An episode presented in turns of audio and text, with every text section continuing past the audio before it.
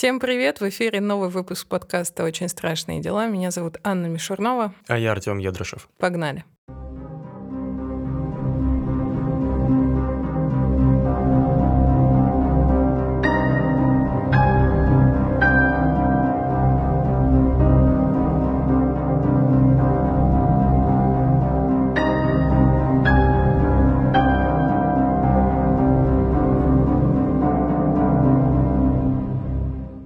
Своих подкастах до этого мы говорили о российских преступниках и преступлениях, но ведь еще каких-то 30 лет назад э, мы были одной большой страной, Советским Союзом. Красивый в убранстве лесов и озер 15 республик, 15 сестер, как в одном стихотворении говорилось. Божечки, как поэтично у нас сегодня начинается. Ну, у нас был уже в подкасте «Король и шут», пускай и будет такая вот советская поэзия.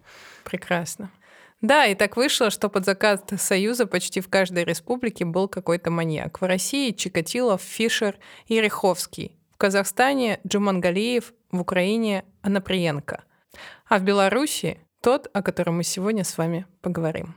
Сегодня мы обсуждаем кровавый путь витебского душителя Геннадия Михасевича, убившего 36 женщин. По некоторым данным, у него было не 36 а, жертв, а 43. 43 по его собственным словам. Однако обвинен был в 36 убийствах. И, собственно говоря, понес наказание он за 36 убийств.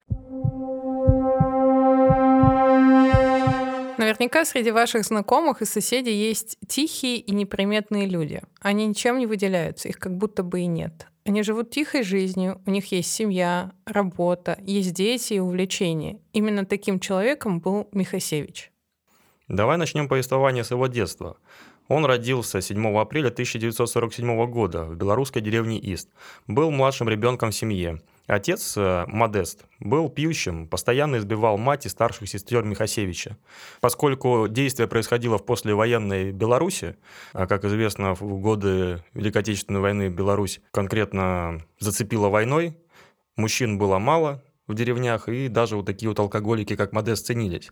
Поэтому мать э, ну, не находила в себе сил от него уйти. В моменты гнева отец мог начать душить мать, избивать, после чего начать насиловать ее на глазах у маленького Геннадия. В результате чего у Геннадия сформировалось понимание того, что к женщинам можно так относиться. При этом секс – это нечто грязное и приносящее боль и неприятности. Так продолжалось очень долго. Старшие дочери как будто не замечали того, что происходит, и в один момент уехали из родительского дома, оставив Геннадия наедине с родителями. Отец все так же пил и избивал мать, при этом самому Геннадию говорил, что женщины – существа грязные и меркантильные, постоянно ищут, где кусок получше урвать. Мальчик рос нелюдимым и замкнутым, сверстники в школе называли его сыном алкаша. Это обидное прозвище сопровождало его вплоть до окончания школы. Однако среди компании была одна девушка по имени Лена, которая стала подругой Геннадия. Но сексуальных и даже романтических отношений у них не было, хотя Геннадий был в нее влюблен. Ну, Лена зафрендзонила, получается, Геннадия. Получается, что так. Ну, воспринимала она его как брата, а сам Геннадий был слишком робким для того, чтобы сделать первый шаг. Геннадия призвали в армию, где он стал служить на флоте, где он также мог начать все сначала. Но вышло, что за нелюдимость и странность сослуживцы издевались над ним. В период службы Лена написала ему письмо, что встретила хорошего молодого человека и выходит замуж за него. Это было ударом для Михасевича. Он написал ей письмо прощальное, но так и не стал его отправлять. Интересно, что в момент службы в армии он вел активную переписку с ней и с отцом. И в последующей переписке, когда отец узнал о том, что Лена выходит замуж, отец начал его чмырить. То есть, когда он был в армии, отец присылал ему письма, мол, так и так, твоя-то тут, так же, как и все бабы, вот, поступила, нашла себе получше мужика, пока ты там это, втухаешь. Вскоре Геннадия комиссовали по здоровью из армии, у него обнаружился гепатит, и он вернулся в родную деревню. Дома стало все еще хуже. Отец все так же пьет, при этом Геннадию тоже высказывал свои недовольства о том, что он тряпка и в армии не ужился, и здесь не может себя никак не проявить. А мать стала еще более отстраненной. Я удивлена, что она вообще выжила после того, что он с ней делал.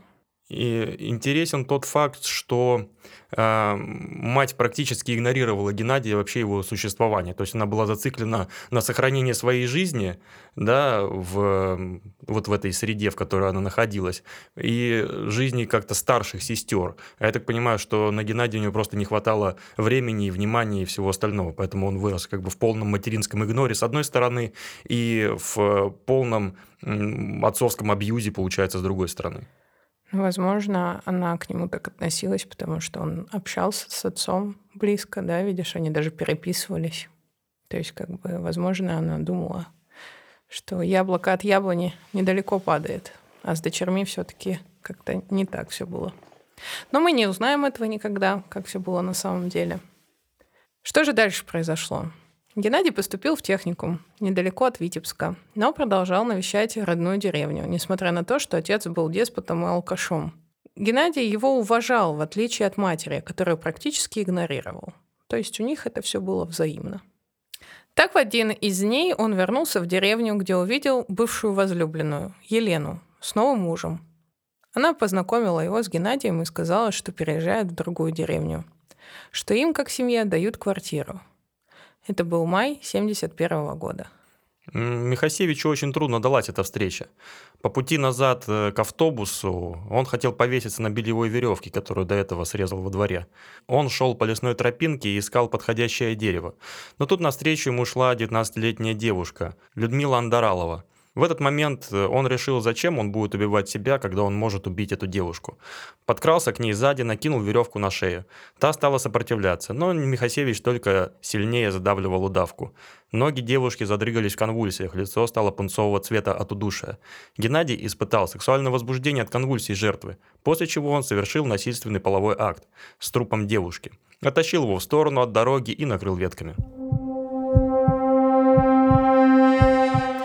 Вот смотри, получается, что это 70-е годы, да?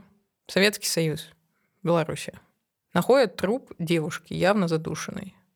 Ну, то есть это как норма, получается? Ничего, никакого расследования не стали проводить? Не, естественно, по расследованию было, и даже нашли виновного.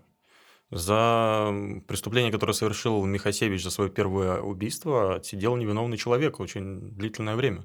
Надо сказать, что, ну, и забегая вперед, и, наверное, спойлерить мы совсем не будем, да, но за Михасевича пострадали не только жертвы, которых он убил, за него пострадали еще невинные мужчины, которых приговорили к разным срокам лишения свободы за его преступление. И даже есть мужчины, кто кого приговорили к высшей мере наказания, к расстрелу, и приговор привели в исполнение. Говоришь, не будешь спойлеры идти, такой как бы спойлер. Ну, Потом мы просто назовем их имена. Да. Для полноты картины. Хорошо. А мы количество, кстати, не назвали. Сколько? Да, сколько? вот. Интрига. Ага, напишите в коммент, сколько. Как вы думаете, сколько? Потому что вот буквально спустя полгода после убийства Людмилы Михасевич приметил себе новую жертву на окраине Витебска у керамзитового завода. В то время он часто ездил в Витебск просто погулять. Поскольку в общежитии при техникуме, где он учился, у него все так же не было друзей, все любили выпить, а Геннадий не переносил запах алкоголя, он проводил время один. Ну, хоть что-то ему не, не досталось от отца. Михасевич подошел к жертве, спросил у нее, сколько времени, а когда та опустила взгляд на часы, принялся душить удавкой. В последний момент молодая женщина успела просунуть в петлю руку, а затем прокусить обидчику ладонь, которой тот пытался зажать ей рот. Жертва закричала, а услышавшие ее школьники начали звать на помощь и светить фонариками, надеясь спугнуть преступника. План удался. Маньяк скрылся с места происшествия. Жертве повезло. Но не всем той ночью повезло. Утром на окраине одного из близлежащих к Витебску поселков нашли труп изнасилованной девушки с кляпом во рту. Маньяк использовал ее платок как кляп, после чего изнасиловал ее и задушил. Ну а что милиция прокуратура? У нас, получается, уже две жертвы, причем одна, считай, выжившая. Да очень просто все. По первому делу уже нашли вот собственно, первого виновного, мужчину по фамилии Глушаков, которого приговорили к длительному заключению по сфабрикованному делу. Пока милиция топталась на месте и не связывала два похожих преступления в серию, маньяк, чувствуя свою безнаказанность, только набирал обороты. В апреле и июле 1972 года он задушил таким же способом еще двоих девушек. Причем за одно из этих убийств к длительным лишениям свободы приговорили уже троих мужчин. По делу была свидетельница, которая видела, как недалеко от места совершения преступления трое мужчин гуляли с собакой породы немецкая овчарка – в итоге за решеткой оказались Валерий Ковалев, Николай Янченко и Владимир Пашкевич. Дело сфабриковали, и в итоге Янченко приговорили к двум с половиной годам лишения свободы, Пашкевича к 12, ну а Ковалева к 15 годам лишения свободы. Янченко написал явку с повинной и изобличил своих э, друзей, якобы подельников, Пашкевича и Ковалева, что это они совершили преступление, а он только при всем присутствовал. Как стало известно из материалов дела, Пашкевич был школьным учителем, и когда в СМИ стала появляться информация о том, что группа людей, среди которых был школьный учитель, совершили такое преступление, э, по Советскому Союзу учителя стали собирать подписи, чтобы Пашкевича приговорили к высшей мере, что советский учитель совершил такую дичь. И действительно собирали подписи, собрали. Ему прям на следствие следаки принесли газеты. Смотри, вы уже во всех газетах есть, давай бери все на себя. В итоге Пашкевич э, не признал вину, Ковалев не признал вину. Единственный, кто всех изобличил, как я уже говорил, был Янченко. Ковалев э, был военным, у него была невеста, и всех их ждало большое будущее. Но в итоге последующие годы они провели в тюрьме. Ну, а Янченко, как изобличивший всех, получил самую меньшую меру наказания за то, что помог следствию. Ну, как делают в таких случаях? Э, сообщников разводят в разные кабинеты, и каждому из них говорят то, что они тебя уже сдали. Давай подтверждай, либо сдавай их. И все. Как бы человек, если они действительно что-то делали, начинают сыпаться. А учитывая те методы, которые применялись э, к задержанным в то время, это избиение, это пытки различные. В это... то время. Ну, э, скажем так, что Россия во многом переняла те традиции. Э, но сейчас как бы стало, я думаю, что более гуманно это все, по крайней мере, ну, таких явных прям, что то, что делается раньше, сейчас нету. Ну, по крайней мере, я не встречал прям так, что было тогда. Вот, в частности, например, Кьянченко подсаживали зеков, которые за долю малую там могли его опустить в например, в изоляторе ВВС, да, либо втерялись к нему в доверие, вы, вы, выведывали информацию, и человек после пыток э, и издевательств и унижений, он уже готов поверить в любую дичь, у него ломается психика. Когда длительное время человек не спит, ему не давали спать, там по 5 часов ему не давали спать. И единственный, кто не сломался и не признал ничего, это были вот Ковалев и Пашкевич. И причем Пашкевич, он даже в тюрьме вел себя так, он ну, был в полном отрицалове. Он половину своего срока, из 15 лет, он провел просто в карцере. Он потом вышел полностью забитый в татухах, в, в портаках. Короче, ну, просто учитель, да? Его могло ждать блестящее будущее. А вышло вот так. И самое э, стрёмное в этом всем, мы привыкли слышать вот эти байки и легенды о знаменитой, честной советской милиции. И таким образом сформированные дела, как-то это все не сопоставляется. Но вообще, знаешь, вот байки о советской милиции, они вот у меня абсолютно не коррелируют э, с отношениями э, в обществе, даже в советском, к милицейским, к, полиции. Тогда оно тоже было пренебрежительное. Тогда тоже было такое, что тебя могли забрать э, менты, избить и, и вернуть домой тебя потом. Ну, как бы ситуации-то разные были. А как же Глеб Жеглов и Володя Шарапов? Так и сейчас, что у нас, Вася Рогов и Казанова, блин, и все там Дукалис. Ну, то, то есть просто красивый образ, красивая картинка. А по факту в реалии было все абсолютно не так. Ну, что я скажу и сейчас, и тогда. Есть действительно хорошие сотрудники, есть действительно э, честные полицейские. Сейчас я лично знаю таких. Но факт в том, что они никогда не добьются высот, они никогда не пойдут в министерство работать. Они как были операми на земле, так и будут. У них как была служебная конура, так и будет. У них как была ржавая пятнашка, так она и будет. И они и помрут в нищете. И наживя себе кучу врагов, и здоровье свое все угробят на этой работе. И не видать им вот этих вот геликов, которые стоят у нас на Захаревской рядом с УБЭПом э, и, и все остальное. Никогда такого не будет. Вот поэтому система, она либо тебя схавает, либо она перемолит тебя, и ты будешь просто ее винтиком работать на нее. К сожалению, это так. Немножко отвлеклись мы от темы. Ну, потому что тема такая очень животрепещущая, да. Да, да. Вот с языка снял. Угу. Вернемся к преступлениям, которые совершал Геннадий Михасевич в то время. В июне 1973 года Геннадий окончил техникум и вернулся в свою родную деревню Ист. Устроился там на работу в местный совхоз. Родные края благотворно подействовали на него. Два года он никого не трогал, пока в 1975 году снова не вышел на охоту. Одну женщину он задушил в мае, другую в октябре. Вторая жертва неожиданно очнулась после попытки удушья, и тогда преступник заколол ее ножницами. В тот момент э, он уже крал вещи с мест э, совершения преступлений. И вот когда он, э, собственно говоря, эти ножницы и появились из сумочки этой же женщины. Ну а жизнь Михасевича пошла в гору в этот период. Он устроился слесарем, наладчиком в совхоз, женился на продавщице и перебрался в Салоники. У него родилось двое детей.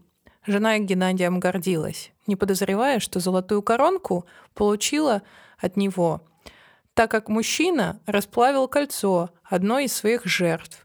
Ну а пассатижи не подарены ему благодарным начальством, а украдены у убитой. Откуда дома появлялись те или иные материальные ценности, она также не догадывалась. Убийца только входил во вкус. Преступления становились все чаще. Михасевич убивал по поводу и без. Вот, например, эм, на одном из так называемых корпоративов, да, после корпоратива, он встретил девушку, которая была также в подпитии, она его не знала. Они решили уединиться, у Геннадия получилось плохо. Девушка сказала, Геннадий, почему так плохо? Ну и тот ее задушил.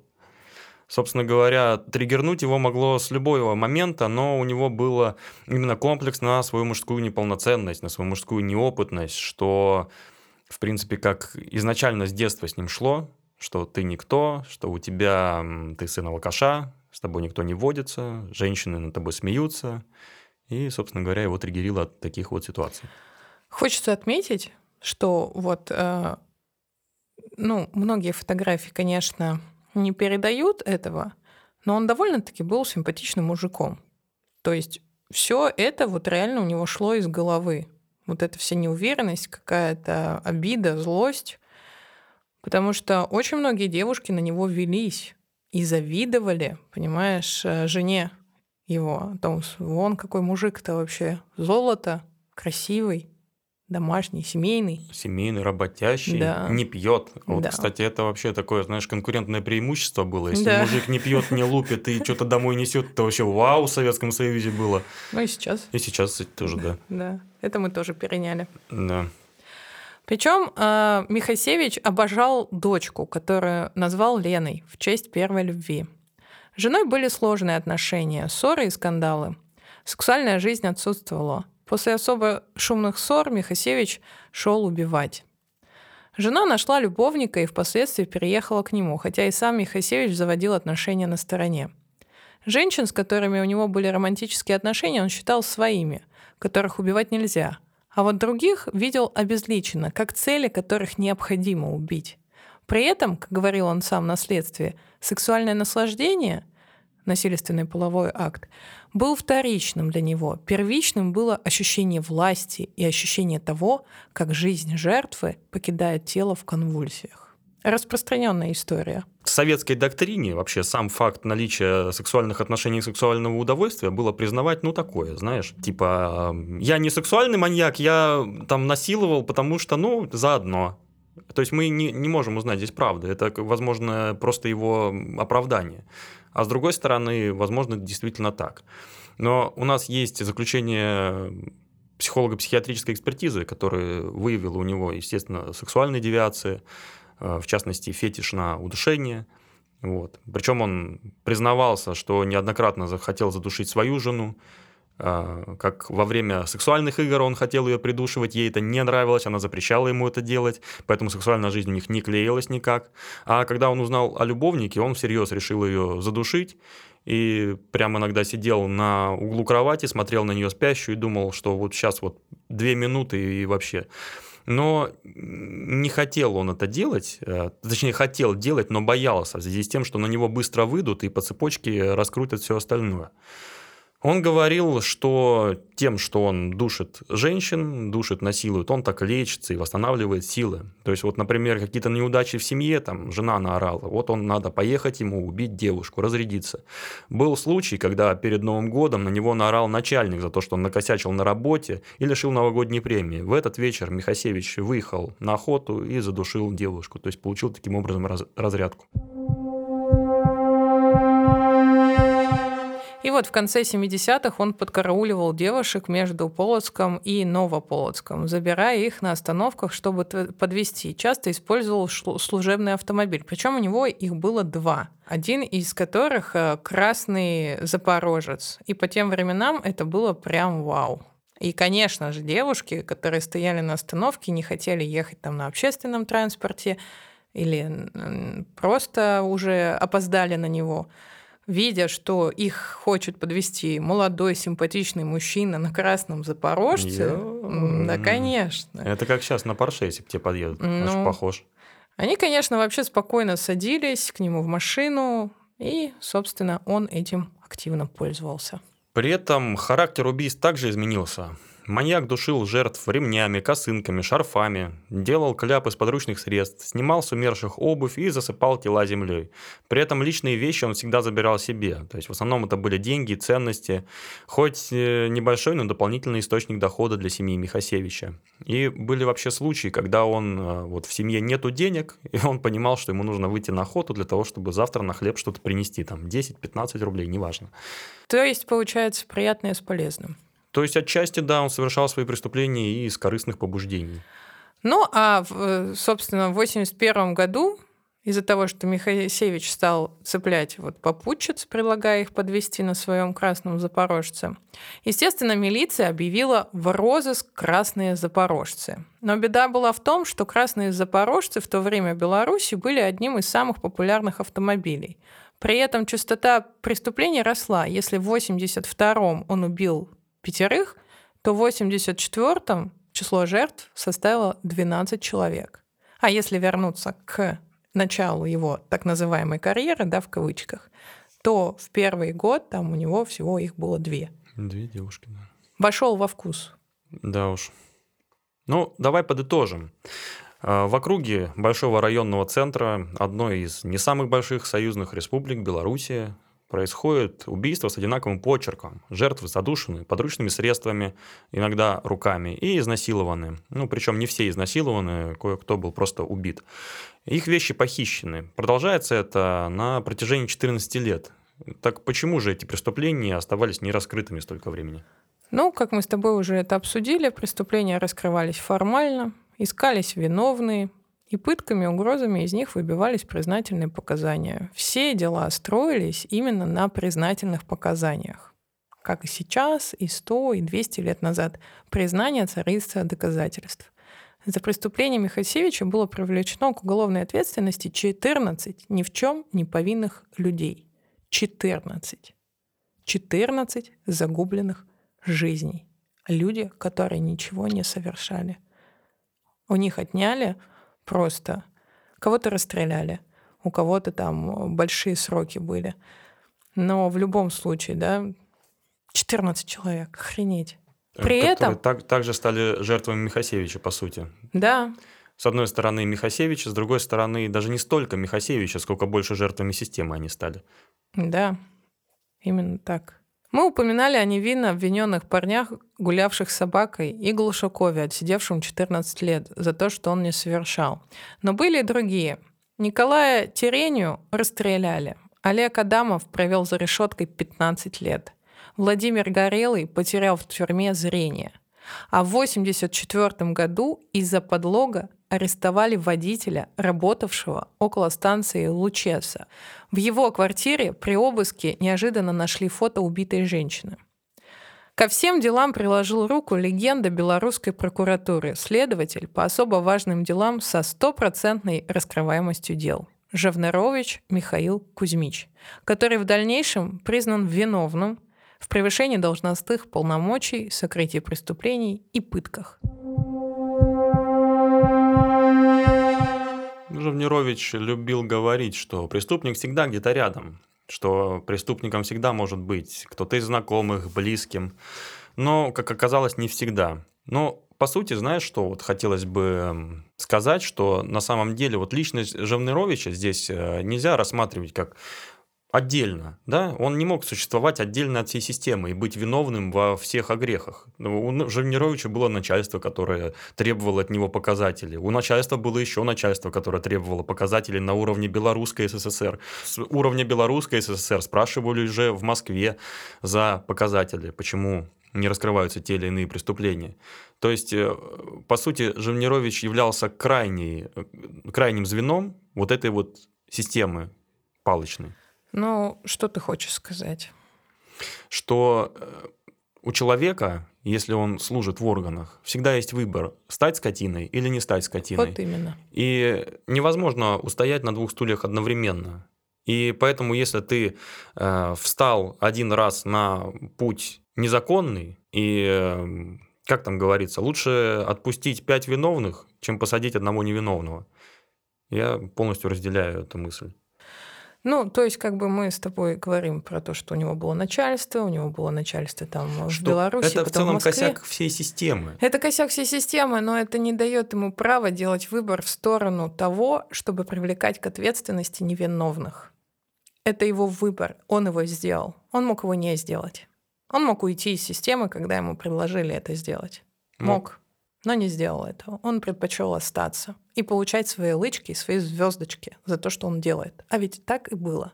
Он по-любому получал их. Конечно, получал. У него стопроцентная раскрываемость дел. Куда деваться? Поэтому, не знаю.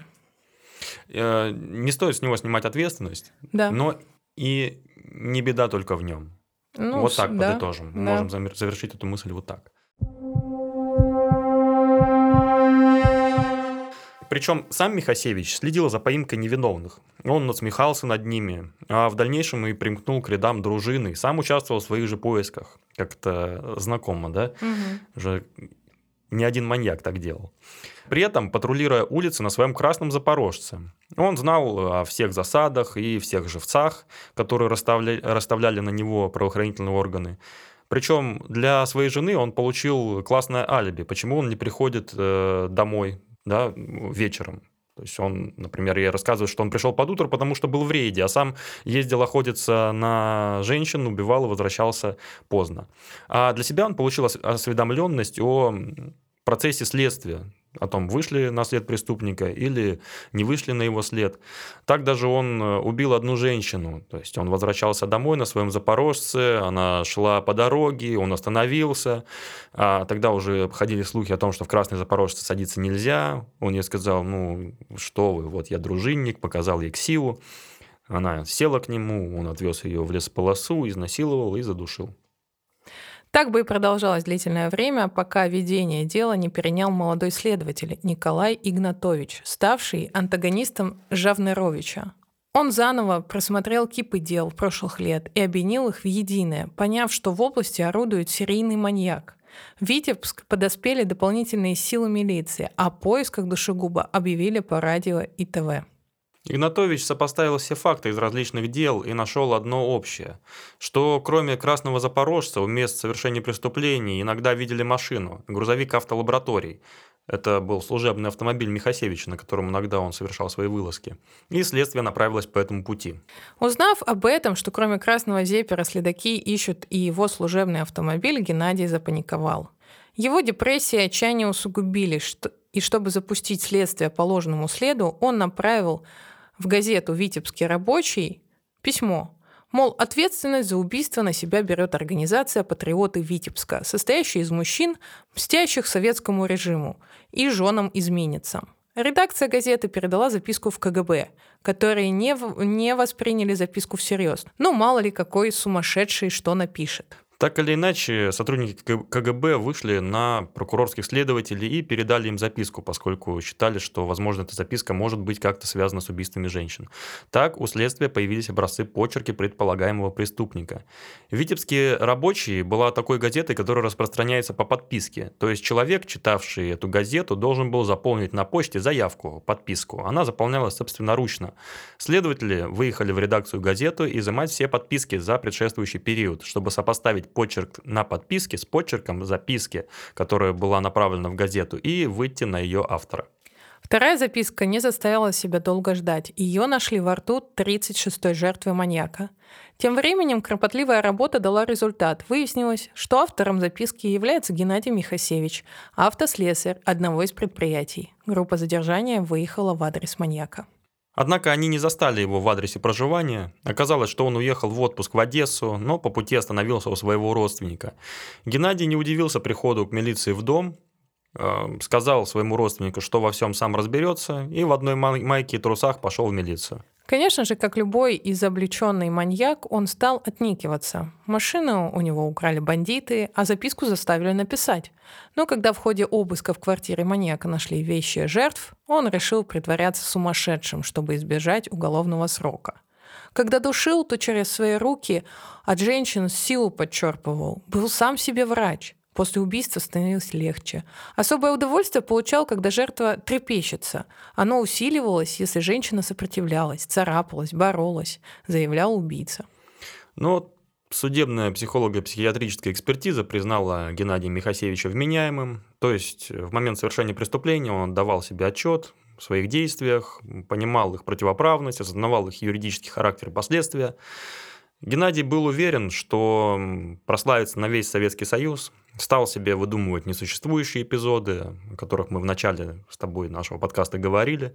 Ну, эти эпизоды в дальнейшем не подтвердились. На суде доказали 36 совершенных э, убийств, ну, однако сам он настаивал, что жертв было 43.